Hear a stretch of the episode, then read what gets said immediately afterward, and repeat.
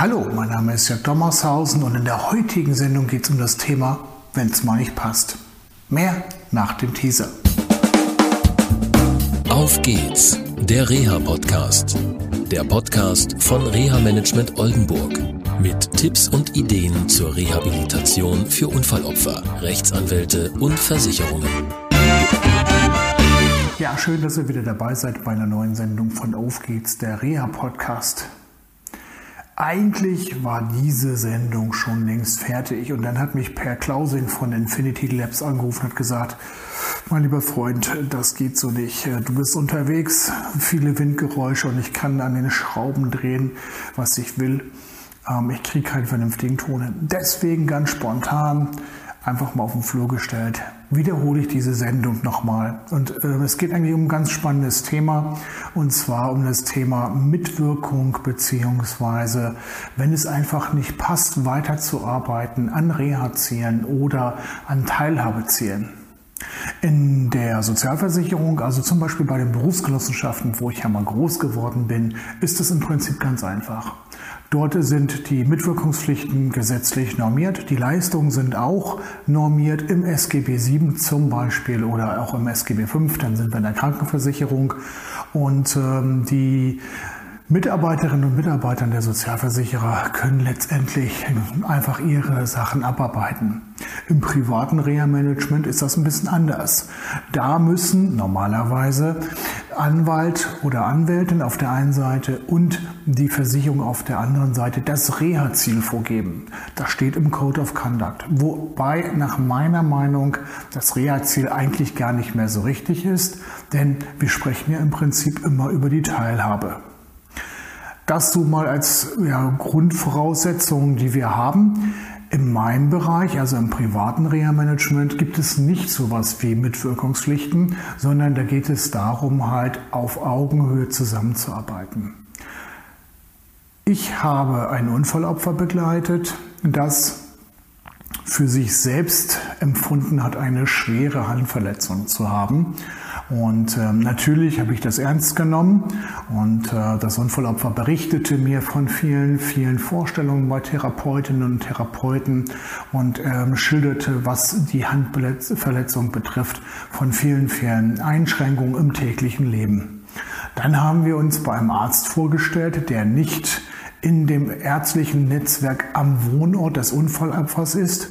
Und dieser Arzt hat was ganz Interessantes festgestellt. Denn er sagte, die Diagnose, die gestellt worden ist, kann er nicht nachvollziehen, sondern er sieht ein ganz anderes Problem und hat auch sofort Vorschläge gemacht, wie man noch weiter Diagnose betreiben kann und auf der anderen Seite, dass auch Heilbehandlungsmaßnahmen, sogar eine Operation notwendig sein könnten.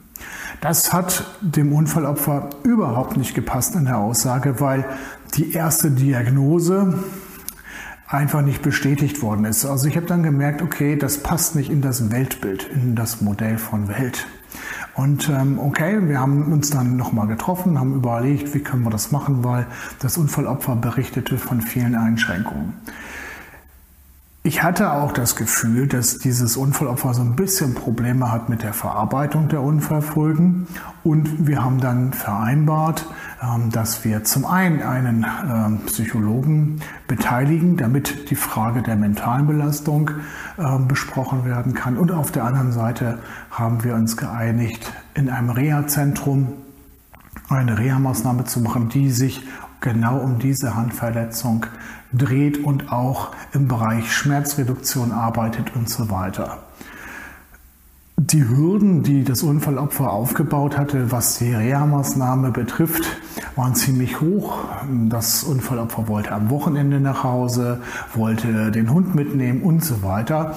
Und äh, das ist natürlich in einer Regelmaßnahme fast nicht möglich. Doch dieses Reha-Zentrum hat das ermöglicht, dass am Wochenende Familienheimfahrten möglich waren und auch, dass der Hund mit konnte. Also schon eine wirklich exzellente Ausgangssituation. Dann gingen Berichte ein, sowohl vom Psychologen als auch von der Reha-Einrichtung und die stellten auf einmal ein ganz anderes Bild dar, als das Unfallopfer bisher berichtete. Da wurde berichtet, dass der Hund gehalten werden kann, dass der Hund hochgehoben werden kann. Okay, es ist kein großer Hund, aber immerhin, es, der wiegt schon einige Kilo. Dann wurde berichtet, dass eine Wohnung renoviert werden kann und, und, und. Und gleichzeitig hatte das Versorgungsamt einen Bescheid geschickt über die Feststellung des Grades der Behinderung, der weit unter 20 liegt. Also auch ein Hinweis, dass dort also eine kritische Sichtweise vorliegt.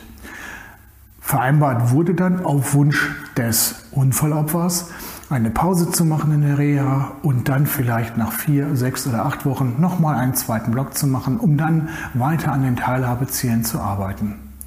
Und dann wird es spannend. Dann auf einmal bekam ich nur noch eine E-Mail und das Reha-Zentrum auch, ähm, dass ähm, dieses Unfallopfer keine Reha-Maßnahme mehr wünscht es will seinen eigenen Weg gehen, einen Kassenweg gehen und das Ganze nach anwaltlicher Beratung und Beratung des Schmerzarztes vor Ort. Im Reha-Management kann man solche Sachen natürlich nicht nachvollziehen und ähm, ob das so gewesen ist, das wollen wir mal dahingestellt sein lassen. Es gibt aber ein anderes Problem, die Frage nämlich des Zieles dieses Unfallopfers. Und ich habe dann lange darüber nachgedacht und auch mal mit dem Psychologen gesprochen, dem Reha-Zentrum, dem dortigen Chefarzt gesprochen. Und ja, ich musste mir so ein Bild machen, leider Gottes, dass es vielleicht gar nicht um Teilhabe geht und Reha geht, sondern dass es darum geht, aus dem Erwerbsleben auszuscheiden. Und das ist nicht offen kommuniziert worden. Und das ist schade, weil unheimlich viel Zeit ins Land gegangen ist, die wir hätten woanders ja, nutzen können, auch für andere, denn es bindet ja immer Ressourcen.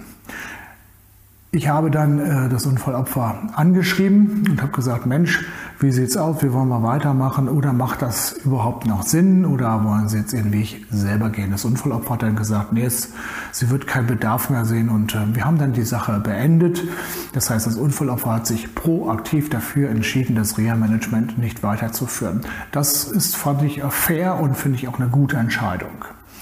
Wenn ihr in einer solchen Situation seid und ähm, ihr das Gefühl habt, Mensch, das bringt mir nichts, Manchmal ist es auch der falsche Berater oder die falsche Beraterin, kann in dem Fall auch gewesen sein, weiß ich nicht, hat man mir nicht gesagt. Aber wenn ihr der Meinung seid, ihr kommt nicht weiter, gibt es zwei Möglichkeiten. Entweder ihr besprecht das offen mit der Reha-Managerin oder dem Reha-Manager, der euch begleitet, oder bittet zum Beispiel um einen Wechsel der Beratung, äh, oder ihr sagt ganz einfach, Mensch, ich habe andere Ziele, ich möchte gar nicht wieder in die Arbeit gehen, ich möchte dies nicht, jenes nicht, sondern meine Ziele sind.